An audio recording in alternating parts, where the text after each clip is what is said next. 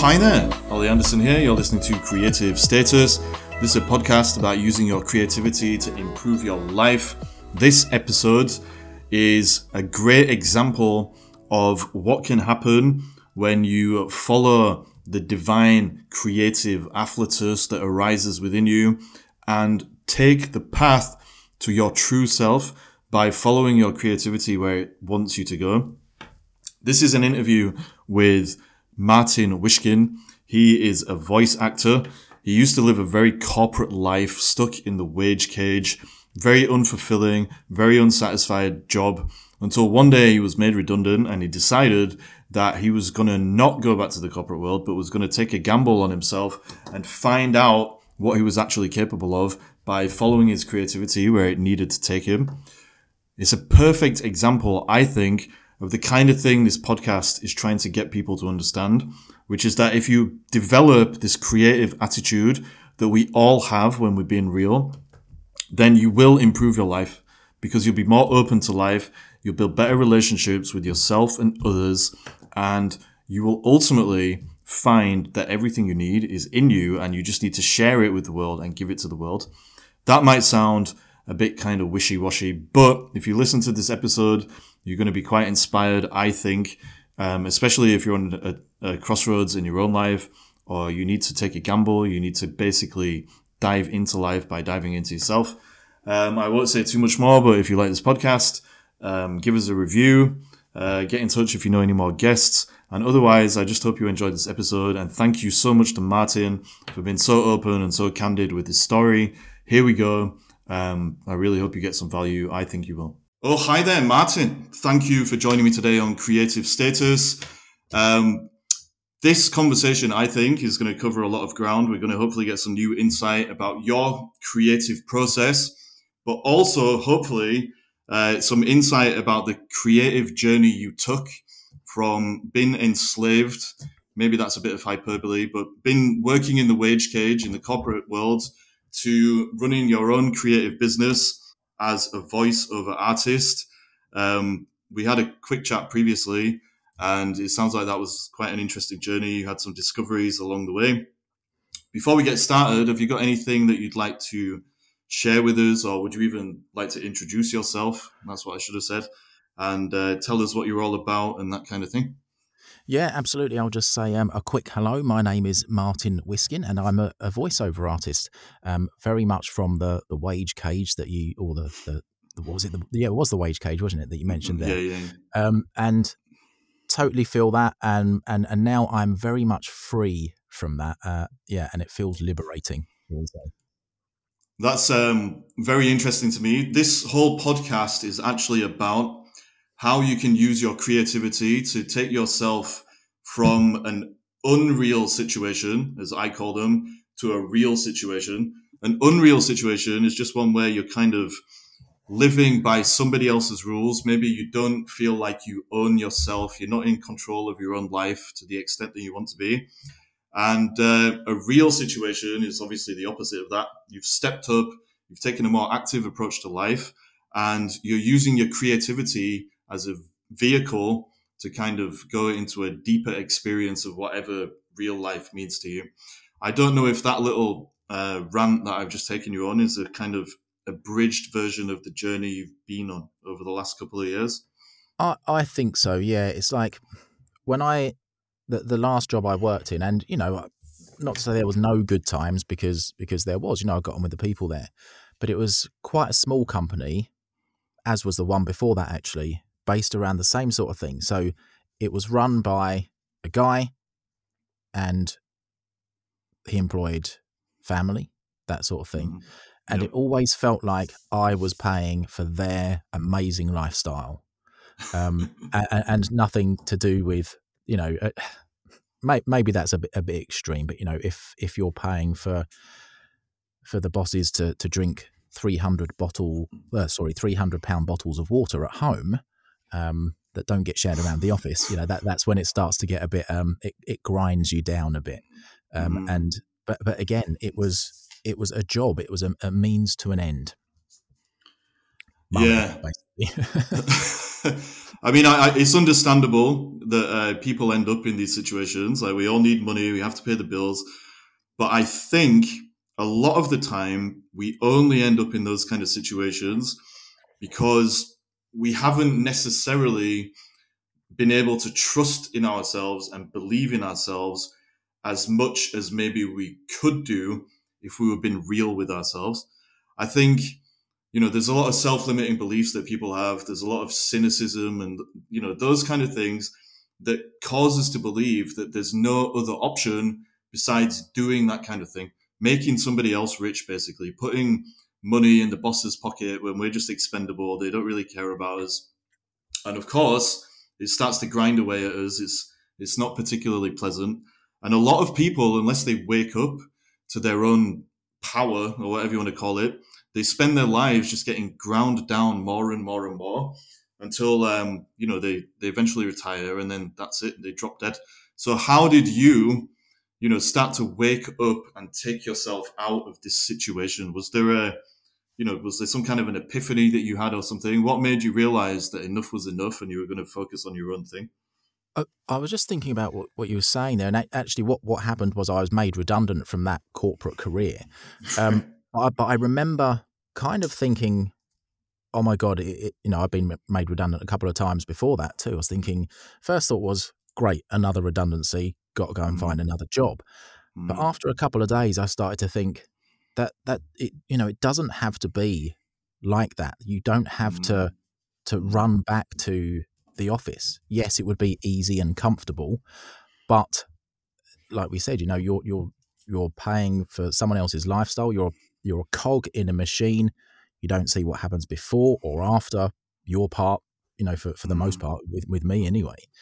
Um, and I, I think probably I just didn't want want to do that anymore. I wanted. I, was really attracted to the idea of doing something for myself and I was in, yeah. in bands for years and years and years. And uh, and the only person that I'm still friends with actually now from my all my years in bands, he once said to me, "If anyone out of all of us could could start their own business, it would be you." And I always remembered that. And I think I, I just thought, well, maybe maybe now is the time. Um, and at this point, I didn't I didn't know what that business would be.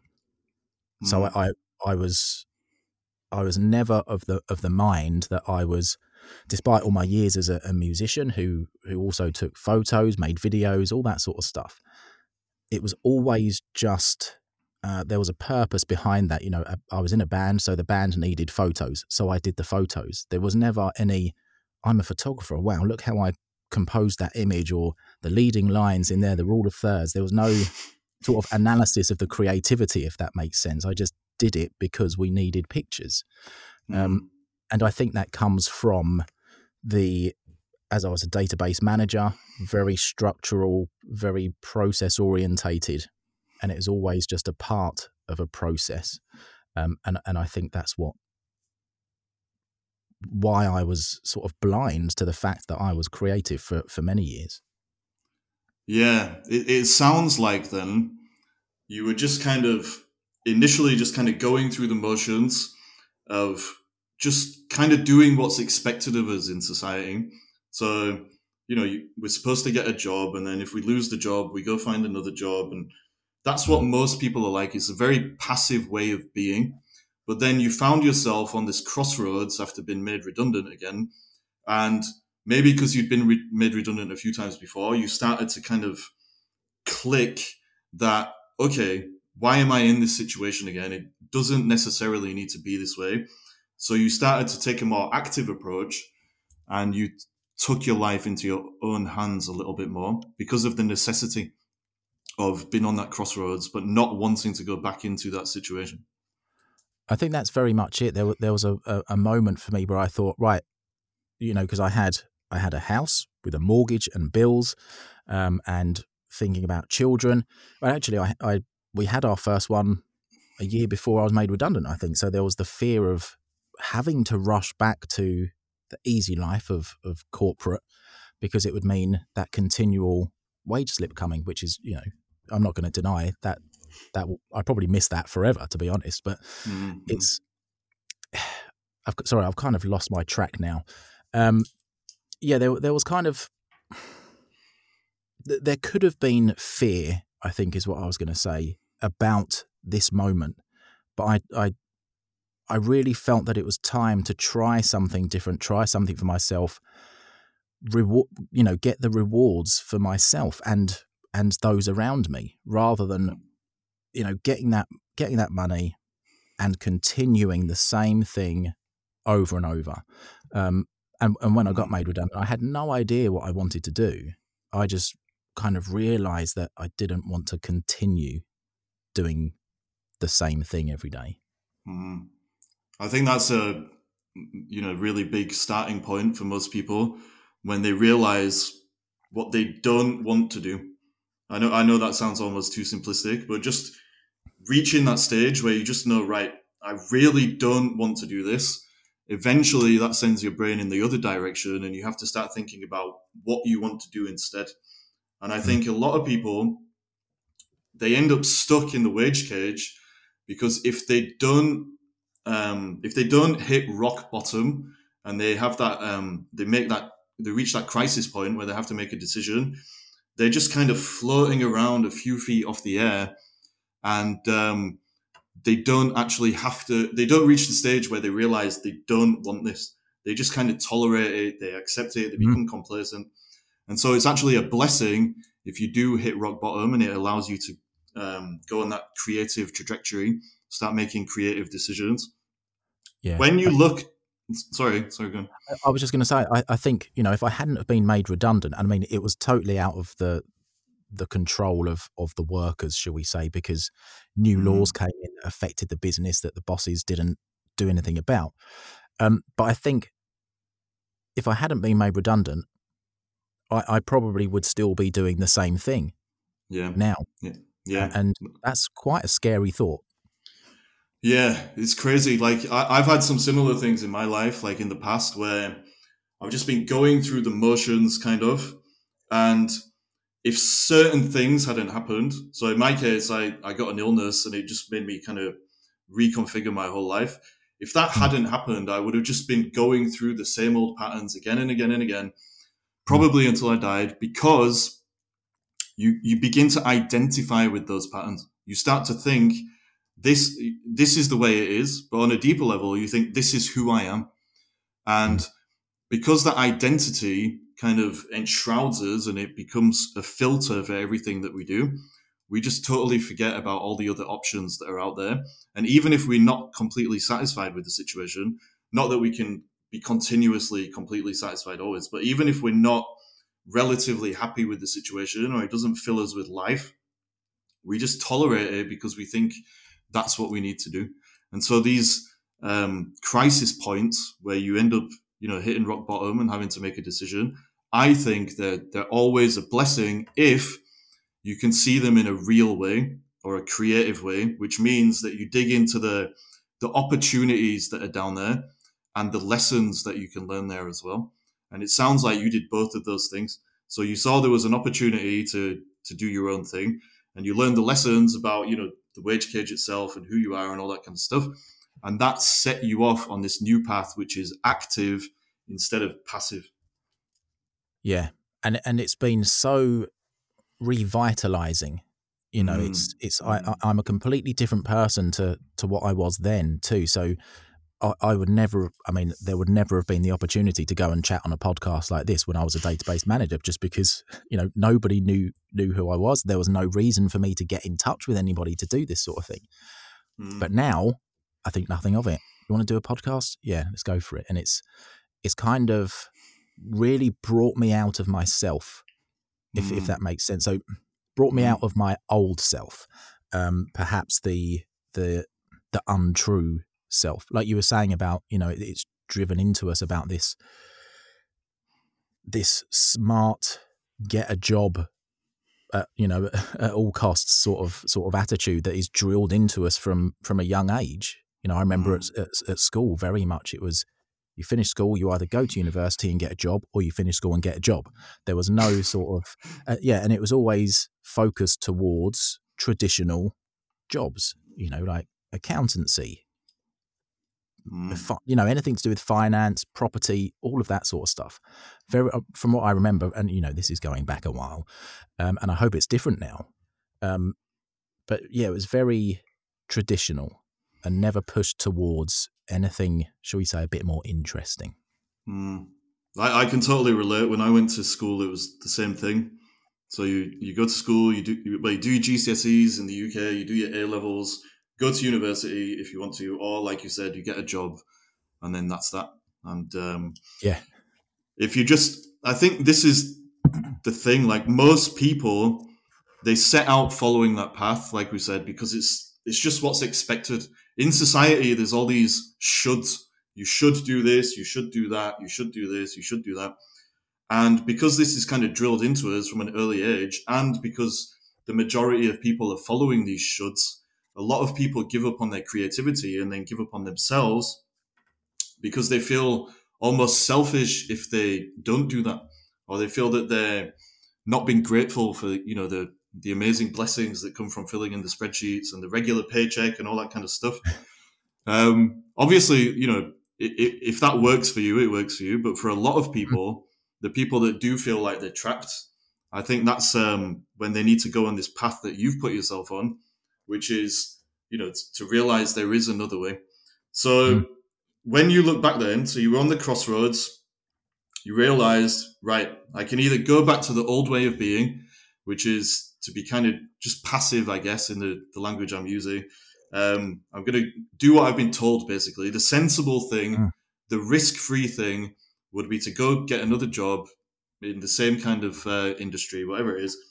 But I'm not feeling very sensible today. I'm going to take this other path and, um, you know, follow my creativity or whatever it is that you called it at the time.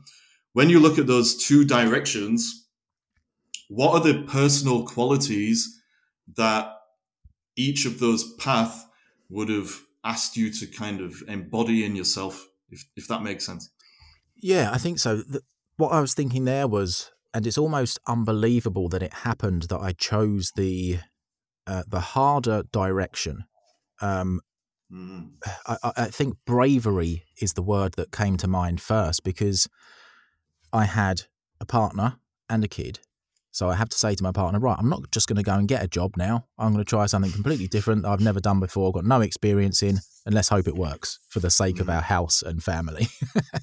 and, and and fortunately, she was absolutely fine with it, which was took uh, you know took a lot of that, I guess, any sort of anxiety or fear away about making the decision. So I think it was certainly because of who I used to be. Mm. I feel that was a really brave step to just think, sod it, I, am going to try something, and oh. I, I, you know I had no idea at that point. Um, the other way, going the other direction, would have been a case of accepting uh, I don't want to say normality, but ac- accepting just like we've spoken about what what is perhaps expected of you. Mm-hmm. Um, certainly, I think um, family, uh, sorry, uh, wider family like parents and siblings, that sort of thing, probably thought at the time, "What on earth is he doing?" You know, trying to become a voiceover artist. he doesn't like he doesn't like talking to people. Why is he going to do it for a living? Um, and actually, I should probably clarify there. When I said I don't like talk or didn't like talking to people, I, I was just very shy when I was growing up and and into my work life. Um, mm. And like I said, I definitely wouldn't have been recording a podcast with someone I've only spoken to once on Zoom. Mm. Now I think nothing of it. So I think looking to the going back to the corporate straight away would have been kind of I want to say weak in a way. I feel I'm I'm being a bit nasty to myself there, but a bit weak, just accepting a life that I wasn't really happy with. Yeah. Like, thank you for sharing all this stuff so like candidly, by the way, because mm. obviously mm. we're we're kind of digging into your psychology now. But I think that's what you've shared is just really interesting, and it's a great template, I think, for this path in general. So I think you sharing your story is actually really valuable to people that are maybe on that crossroads already, mm. or they they're waiting to take a leap of faith, something like that. Yeah. I think as you were, you know, sharing all that, I think in a way the word weak it, it could be construed as being nasty to yourself, but at the same time, it's kind of true because there's the strength it took to take that leap of faith and to kind of trust yourself and trust reality and to just go into the unknown i think that strength is is very real. I think we all have that strength but it gets hidden behind all these kind of mental blocks and all this kind of bullshit that we have in our heads that causes us to hold back. And when we hold back that's when we end up in these situations where we've just been passive and we've been told what to do so the way that i'm thinking about this kind of crossroads you're you've been on or you were on you're not on it now but the crossroads ultimately was the difference between going back to the wage cage, which is um, the path of just being, just doing what you, you're told, you've already been told you're capable of, you're told you're expected to do. Basically, it's a path where the world or society in general are telling you who you are.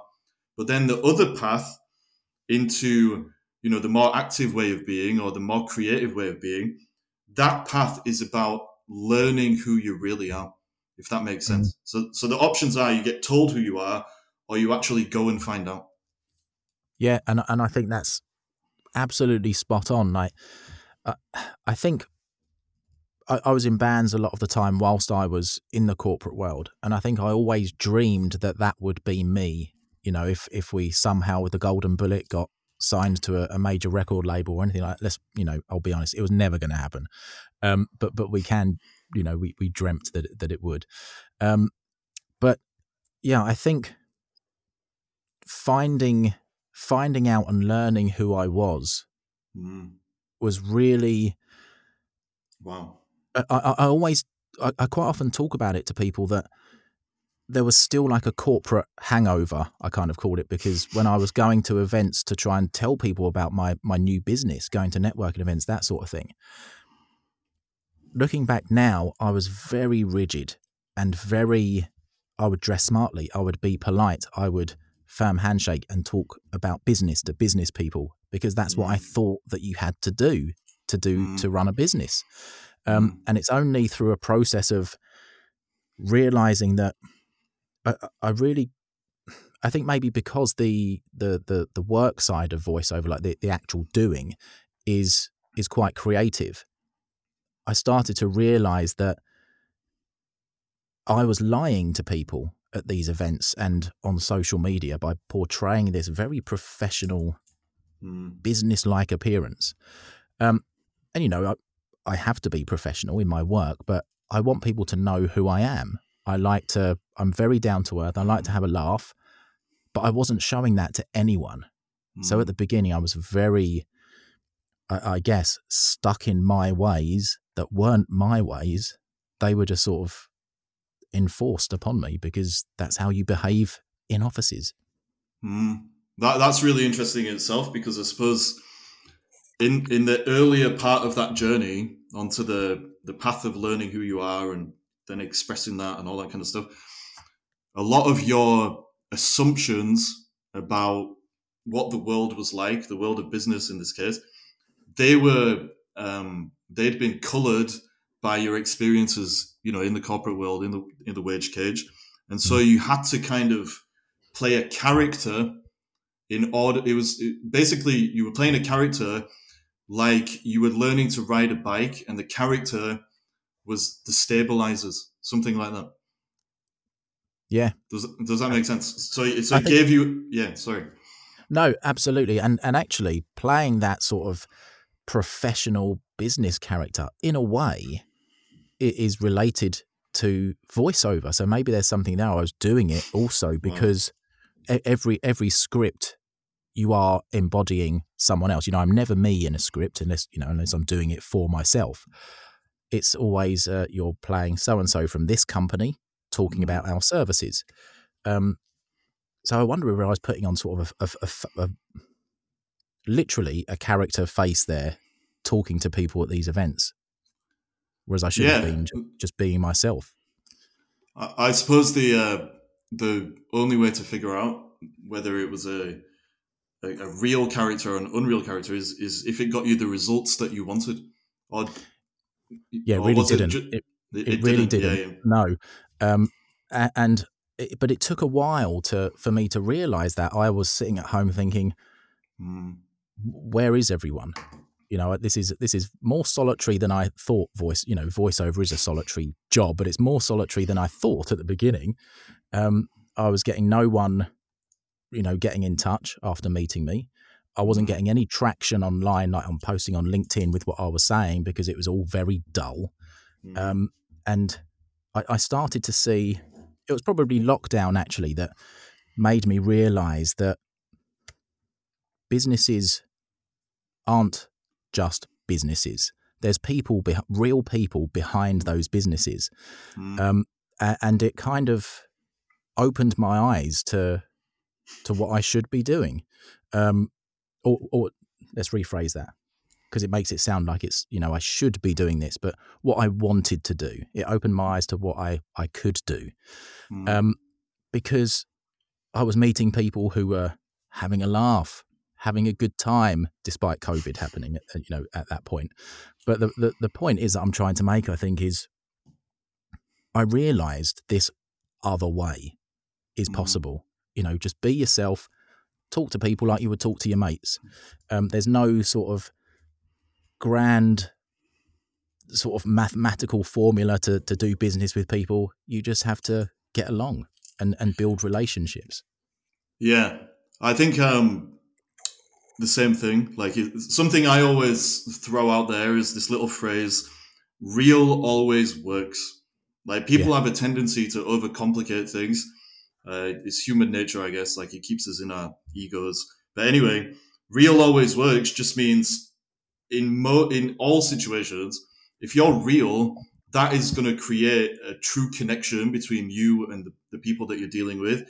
And by creating that relationship, because of the connection, you're going to get better results anyway.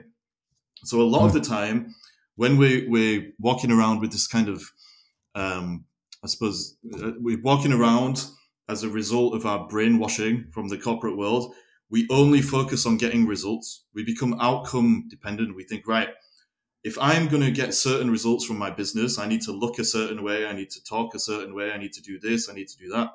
But all of those things are, are missing the vital ingredient of relationships because they're just focused on the results. So if you want to build the relationships, which allows you to get better results from people, then you do have to be real and you have to put your true self out there. That means not everybody is going to want to connect with you because obviously we, we're all different. Not everyone's going to hmm. like the real version of you, but it means that the people that you do connect with are going to have a deeper connection with you and you're going to be able to have a better working relationship anyway. So, this character that you were playing when you first went out there and you had these assumptions about, you know, what being a business person means, it made sense given the corporate world that you came from. But actually, it wasn't going to get you the results that you wanted because it, it was it was preventing you ironically from building the connections you wanted to build yeah and uh, eventually it you know i probably would have got work eventually but it would have also been with very dull people like me well like i was at, at that point or pretending to be at that point yeah, um, yeah, i yeah. like like to reaffirm now that i'm not dull just to, just to clarify it, it, it's official so yeah. um yeah that makes sense because obviously if you go out there presenting a certain version of yourself. It's like if you're, um, you know, you're dating, like in, in the dating world or something. If you hmm. present pretend to be a certain version of yourself that you're not, then obviously you're going to attract somebody that's incompatible. And it's the mm. same in business, isn't it?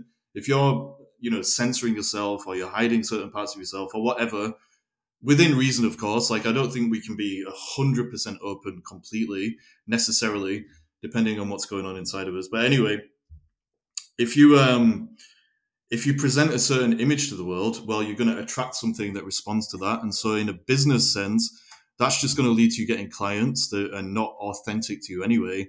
And then mm-hmm. the world is the work you do is going to be unfulfilling, and it's just going to be another kind of wage cage because you're still being um, less real than you could be.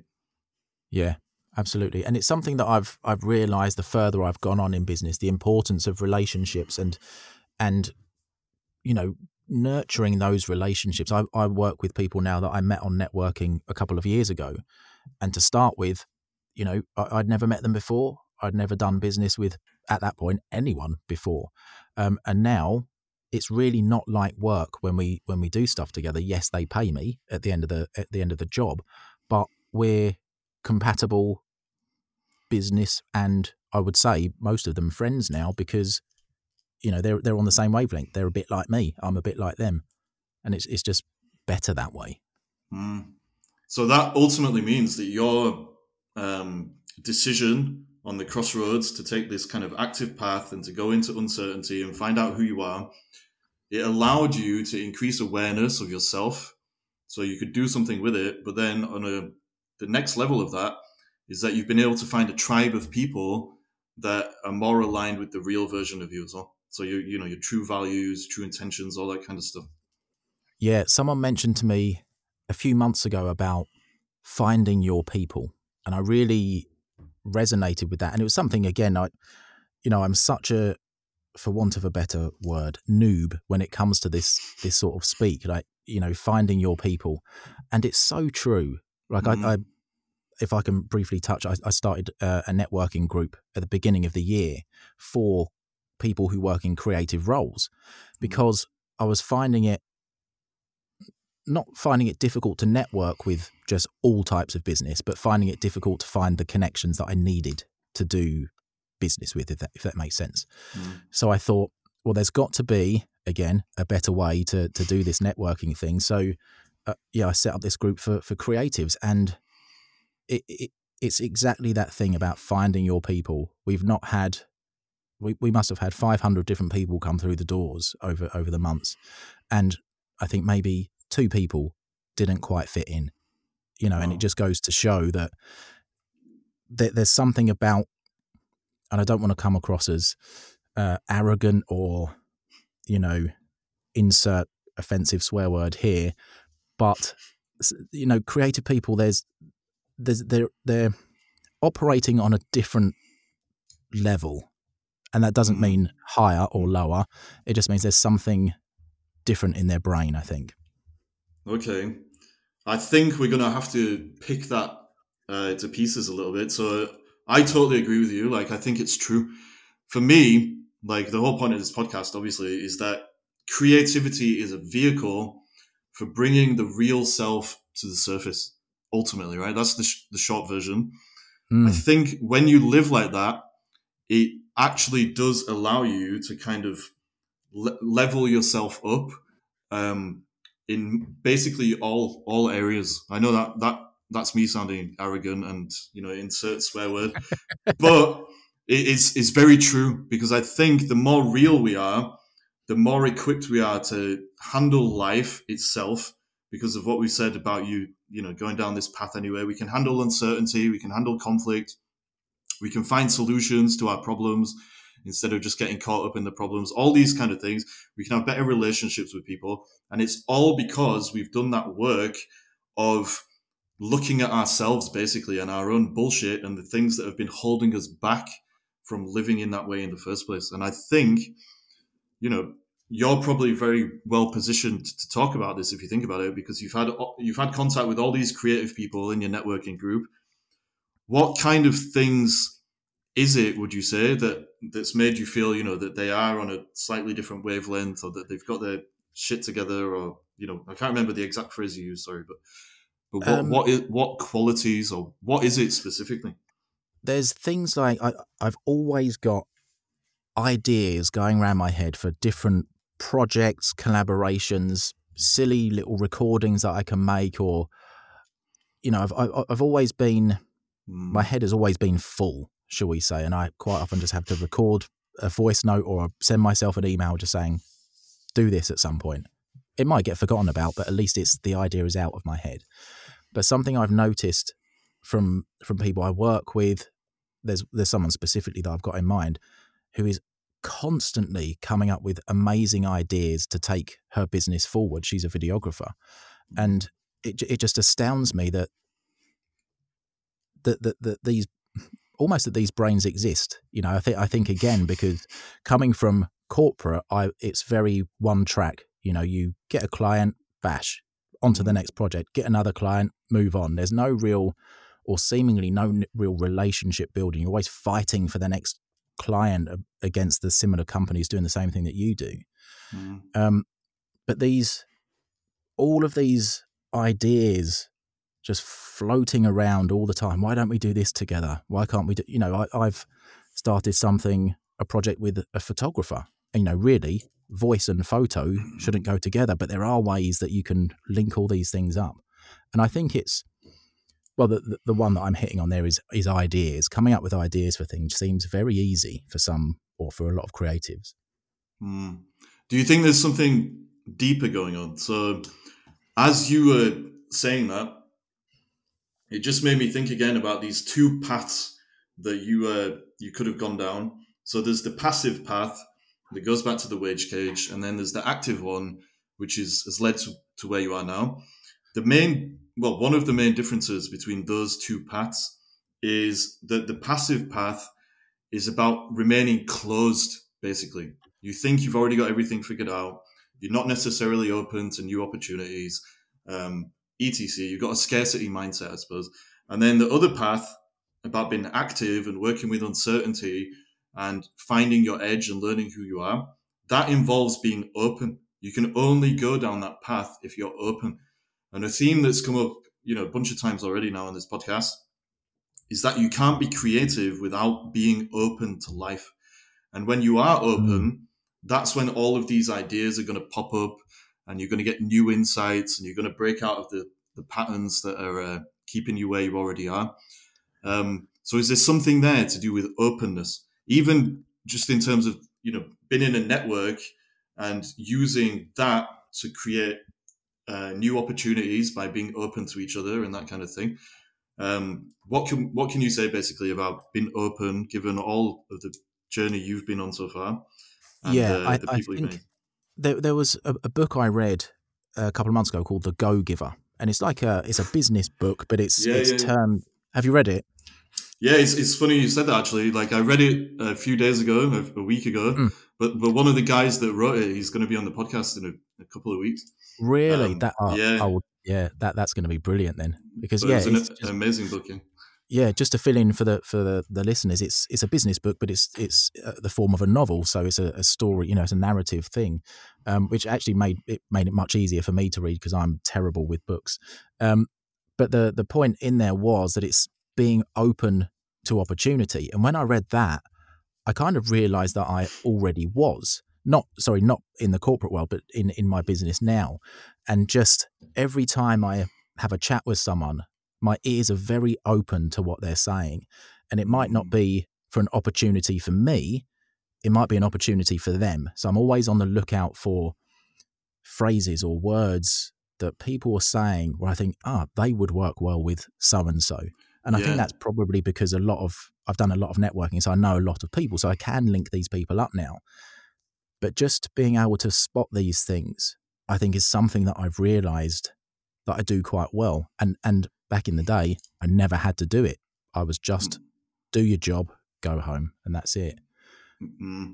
That's um, that's just triggered a whole load of thoughts, like in my brain when you were saying that. So this idea that the path you're on is about either being closed or about being open, it does boil down to the idea of kind of giving back to the world as well. So mm one of the the other themes that keeps popping up in, in the podcast and it's in the book as well actually that we just mentioned the go giver is the idea that your real self is actually one of the most valuable things you can give to the world and so if somebody for whatever reason doesn't believe in themselves or trust in them themselves and their ability to take risks and to move forward down that path of learning who they are. If they can't do that then they actually never find out how much they have to give back to the world around them or even you know to themselves at some level. But they, they don't find out how much they have to give. And if they don't know how much they have to give well they just been they end up being stuck in a mental box inside you know in their relationship with themselves which puts them in the wage cage nothing ever really changes they don't really make any new connections they don't have any new opportunities and it's because they haven't found out who they are when you do find out who you are because you go out there and you live life in this real way that we're talking about, then you have more to give to other people. Um, Mm. And that creates more opportunities for you. And it has kind of a positive spiral because the more po- opportunities you're creating in your network, well, that levels every everybody up overall, and that levels you up, and is basically just the best way to do things. Yeah, I, I think that's a, really incredible insight and, and making me think back to you know my previous employment. I, I didn't have to do any of that. I was Mhm. just I slotted in, did the work that was asked of me, and and Wow. more on occasion, and then so I didn't need to. Or, or, or at that point, there was no opportunity for me to to help the world on a wider level, and and I didn't even see it because Yeah, I was in Yeah. in this box that you do this, you do that, you go home, and you come back Yeah. the next day and you do this and you do that again. yeah. Like it's it's kind of crazy in a way. Like the wage cage is, in a way, it makes you more selfish. Which I it sounds kind of weird saying it like that because you know you, the assumption is that people don't really want to be in the wage cage and they, you know they're just trying to survive, which you can't fault them for. But actually, the way that you end up there is because you don't believe in yourself and you don't trust in yourself. And if you don't believe and trust, then yes, you can't do all the things that you just said, which is, you know, create opportunities for other people, give something back, whether it's your creative work or whatever else. Mm. And so actually, even though society is structured around the majority of people being in the wage cage, the best thing you can do as a human being, or one of the best things you could do to give back, is to find a way to escape the wage cage. I think because then you're living up to your true potential and all that kind of stuff. Maybe I'm being I- idealistic. I don't know, but I personally, that's that's how I see things.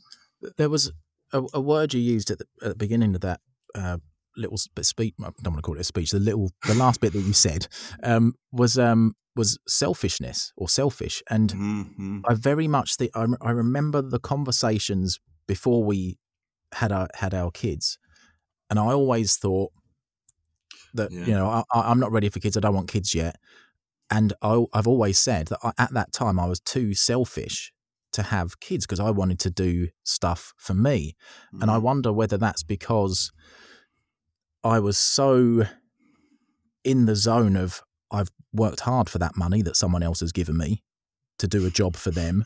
That's my money. You know, it's going to Mhm. pay for me to do stuff. Um, and now I'm earning Mhm. money directly for myself off of my own back using my own skills to create stuff. Mhm. And we've got kids. You know, there, Mhm. there's, I think there might be something in that. Yeah. So what, what what specifically do you think? Like it's to do with I, I think I, I think it was because like the, the selfishness was that's my money. I've worked Mm. for that money. Really, you know, on behalf of someone else. Maybe there was a disconnect between or sorry, very connected to that that sort of path of I do the work, the boss sees that I do the work, he pays me. Yeah. Um, okay. a- yeah, and, and and therefore there's nothing outside of, of that sort of yeah, yeah, link set. Whereas now I'm earning money off of my own back, and there's no one else in that chain. Well, apart you know the client, obviously, but it's I'm going to get that client. I'm doing the work for that client. I'm getting paid by that client, Mm. um, and and Wow. therefore that money is now I'm I'm f- I'm I'm freer to do or to to see that money as my own, Mm. directly my own, if that makes sense. Yeah, it does make sense. But uh, another thing that you can get from that, which kind of brings a lot of this stuff together, is that when you were in the, the wage cage, the relationship that you had with other people and with money, I guess, in this sense, was transactional. It was just a transaction. So Yes, you you sell your time, you do certain tasks, the boss gives you money, and then that's basically the extent of it. But now that you've you know gone down the path, the active path as we keep calling it, it's not about the transaction necessarily as much as it is about the relational stuff. It's more to do with relationships than transactions Mm. because because you're more open. The way that you're making money now isn't just about the transaction of selling your time for money. It's about building relationships with your clients, getting out there, building relationships with other people, creating opportunities with people in your network, for people in your network. It's all about the relationships. And that's because you've opened up, basically. Mm. Does, there's does there's that... a, a, yeah, a, and a definite contrast between um, cold and coldness and warmth. I think like the the relationship with corporate is very cold, and mm-hmm. Doing stuff for yourself, building those relationships direct. Because I never had to build relationships with anybody in mm. in my previous positions, whereas now, you know, it's very warm, very welcoming, and very open to building relationships and friendships with people, um, because it will benefit everyone involved in my circle. Mm. Do you think it's fair to say that actually this journey you've been on is ultimately just about rehumanizing yourself? You've become more human. Yeah, I think so. There was a, when I when I was in in bands, I guess I always thought that that was that was the true me, you know, mm. performing. Mm. Um, but but really, at the end of the day, I was thinking, oh, I've got to go, you know, driving back from Manchester at you know three in the morning or whatever. Thinking oh, I've got to go to work in the morning, and still stuck very much in that thinking about work, thinking about performing for uh, sorry performing at work for other people um and could you sorry could, i rambled a bit then. Could you repeat the yeah sorry. So uh, just as you describe some of these things that you've been through and you know you were saying ultimately life has become a lot warmer. It's warmer yeah. and in the corporate world you know it was quite cold it was stale stagnant whatever it was. My question is do you think ultimately this journey that you've been on is just about becoming rehumanized it's almost like you've reclaimed your humanity whatever that yes. might mean yeah you. Like, I, I do and and heavily because of the relationships I've built. You know, my yeah, yeah. my my family life is better. I get on with people in my family better. I am I, I talk to strangers. You know, I, I think I said at the be- near the beginning I, I was shy, but I will think nothing of now just if I'm standing in the queue at a shop talking to someone, mm. talking to the to the cashier, you know, I, I, used to hate not hate but just feel very uncomfortable with talking to strangers. Mm. Um, and I and I think that's that's really improved as well. I've just become more personable and happy to to meet and talk to people. Mm. Like human beings, you know, we're tribal creatures, aren't we? And mm the weird thing is that I think in the wage cage, even though there's there's a load of people there, it's not necessarily a real tribe. A lot of people are just there, you know, because of necessity, like we keep saying. Mm-hmm. They're there because they need to pay the bills. And so they're not actually with their tribe, they're just with a bunch of people that they're getting paid to tolerate. And so mm-hmm. when you, you know, step up and you leave that situation, it opens you up in the way that you found out to find your real tribe, real relationships, people that are on the same wavelength, that share your values, that help each other grow, to create opportunities together, all that kind of stuff. It's very human. And I think what I'm starting to realize now in this conversation is that the wage cage, you know, it's not really a, a new thing now. I, I've said that, but the wage cage is actually a very dehumanizing place to find yourself, but it's mm. become the norm. And so, because of that, a lot of people they have actually lost touch with their true humanity, their true, you know, humid spirit, whatever you want to call it. They've lost touch with that side of themselves. And creativity is actually a way to get back to that. It's a vehicle for, you know, allowing the, the humanization of the, the, self once again, something like that. Deconditioning. Yeah and, yeah, and I think a lot of people just don't just don't realize that. I didn't realize it until the situation was forced upon me, you know, by redundancy.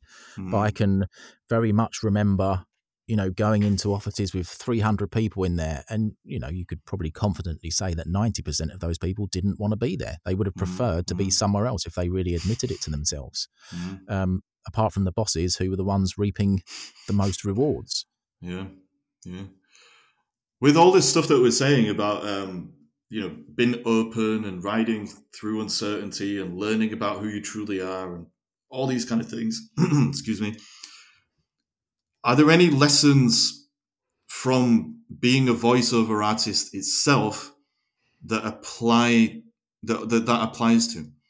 So this creative attitude that we're talking about, does it apply to to you know what you do, your bread and butter now? So I suppose what I'm saying is, a lot of people they might just think that being a voiceover artist means you get a script, you see what it says, and then you come up with some kind of funny voice or whatever it is, and then that's the extent of it. But is is that necessarily true? Like, what's the what's the art in being a voiceover artist, and does it link to this stuff we're saying? Yeah, I, I think it does. There's one of the first things I learnt with voiceover was to release your inner child, and mm. what that means is to to let yourself play.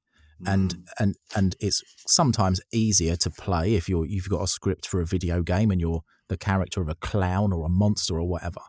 You know, you might think that's that's perfectly sensible that you would be able to play more with that. But it's all about playing with the words, you know. So even if I get a script for, um, I don't know, I did a script for a, a Will Writers the other day, um, and you might think that's you know that's very straight, morose, mm. sort of t- you know, uh, sad sort of stage of life to to to do a video about. Um, and yes, it was a very quite an emotional video. I was playing a character of someone who was who was dying, but it allowed me to be creative in how I was saying the words. You know, what emotions to tap into, mm. um, and it's not just a case of informing people of what the will writer does. You know, you have to you have to connect with with people, and that comes from knowing where to mm. place emphasis or which emotion to use or where to go up and you know I'm sim- I'm simplifying it obviously but mm. it's it's very much a creative process I have to really think about what I'm doing with those words before and during the job to to to get the end product mm. and again like interestingly that comes back to you being able to relate to people ultimately so that, like you just mm. said, the mm. whole the whole point of the voiceover script or whatever it is is to connect with people. And so if mm. you still have that mindset, you know, the selfish mindset, whatever you want to call it, where you're stuck in the wage cage passively, well, that means ultimately you have a, a flawed, shall we say, relationship with yourself, which is why you're in the wage cage because you don't trust and believe in yourself. And by extension, your relationship with others isn't as deep as it can be. So by you taking the path that you've taken, you've cultivated a better relationship with yourself, and that allows you to probably have more empathy or compassion or whatever it is that you need to be able to connect with other people through the voiceover work. So it all kind of feeds into itself. That's, that's really interesting. I'm I'm thinking back towards obviously uh, when I started voiceover, I, I never actually, I think I just mispronounced voiceover there. I'd like to correct myself before anyone picks me up on it. Voiceover. There we go. When I first started, I'd never done it before, but every now and then I listen back to to some of the stuff. And yes, I was being taught what to do, but you can hear that there's there's a disconnect between me and the words. I'm I was very much just saying stuff. Whereas as time goes on, and I'm picking up on a lot on what you what you just said, mm. about building relationships and becoming open and being able to connect better with people. Mm. That's that's obviously helped with voiceover because I I'm connecting with people every day on networking events, mm. podcasts, mm. just going out and having lunch with people. Whereas when I first started voiceover, I knew literally nobody to mm. talk to in, in business. Mm. Um, yeah. So I suppose if you were um, still the shy version of yourself, doing the voiceover artistry that you now do, mm. probably like this is just me making a huge assumption, but probably it would be very abstract and conceptual the way that you approached um, creating the voices and all that kind of stuff. But now, because you are you know more skilled at relating to people and you know understanding i suppose people emotionally and all, all, the kind of things you need to understand to have good relationships it's made you better at the job. Yeah, I think so. I think there's probably two things that would that that were sort of holding me back at the beginning was the shyness yeah. and like my very structural corporate roles. Mm-hmm. Um, so it was I was probably looking at things analytically rather than creatively mm-hmm. an- analytical, if that makes sense. You know, I still yeah, have yeah. to anal- analyze scripts, but I now know how to, Mm. you know, play with that script rather than just say that script. Yeah, yeah, hundred percent. That makes sense. So I always think you need to to align your head and your heart to get the best results creatively. Mm. Earlier on, on the you know in the earlier stages of the journey, if you were shy and all that kind of stuff, probably you would have been stuck in your head. So it would have been abstract and all the things you just said. Because uh, shy people are ultimately shy because they're holding themselves back with their own, I suppose, judgments of themselves and their perceived judgments of other people. So as you've gone through this process, you've basically improved your relationship with judgment or something like that. Yeah, and I, I look back, always mention this example that I think highlights what, what you just said. And when I first start, uh, voiceover artists have to do auditions to get jobs, like you know, much like actors will do. Mhm. And the first auditions that I was doing, I was taking five, six hours to do one audition, Wow. whereas now it's fifteen minutes, yeah. you know, at, yeah. at most.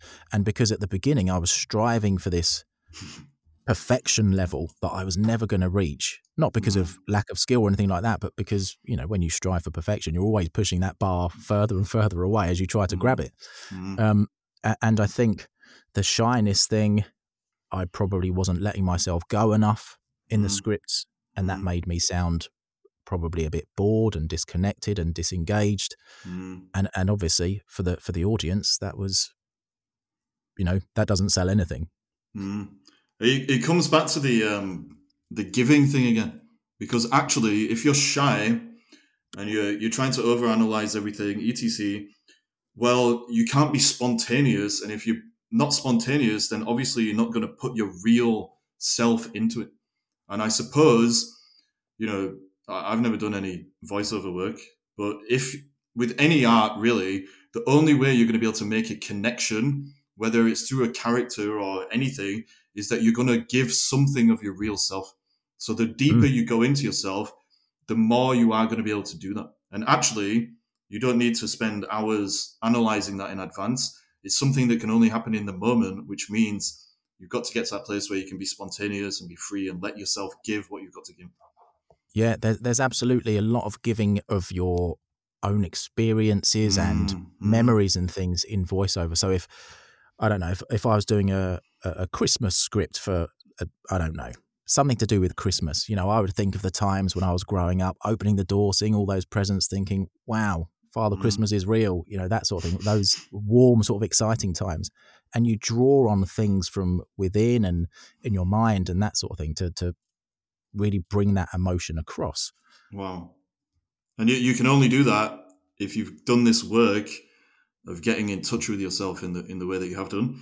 One thing that I hmm. thought was really interesting is what you were saying at the start of your voiceover journey, you didn't let yourself play. And actually, Yeah.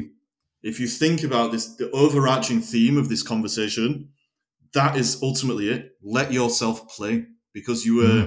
you've gone from this kind of rigid, non-fun sort of existence in the wage cage, but then you you reach that crunch point and you said to yourself, right, I'm going to let myself play. I'm going to see what happens, and then all of the things that come with that, trusting in yourself, believing in yourself, exploring, experimenting, etc. That put you on the path to finding out who you are, so you can give more, and then you know get better results from your work, but then also connect to other people and just live a better life overall. All because you made that decision to follow your creativity where it's going to lead you. Lead you. Yeah. Sorry. Uh, no, that's that's really interesting. And and at, at that point, you know, I think I've mentioned I I didn't know I was, or I'd never considered myself creative. So Mm. it's also something that I've grown into over time is realizing you're a creative person, or you wouldn't be doing this. yeah, You know, you'll come out with all these all these ideas for things. But that the thing about let yourself play, you know, uh, that that's not just for for voiceover. It's for for anything. You know, when you're talking to people, Mm, just be normal, be natural, play, have a laugh with them, mm, just play. You know, all obviously, if you have a very professional client that you need to deal with, might not be appropriate, but just be, just let go a little. Don't feel, you know, when when we're working for ourselves, we shouldn't be restricted by what other people expect us to do. mm. I think um, That's ultimately what it all comes down to.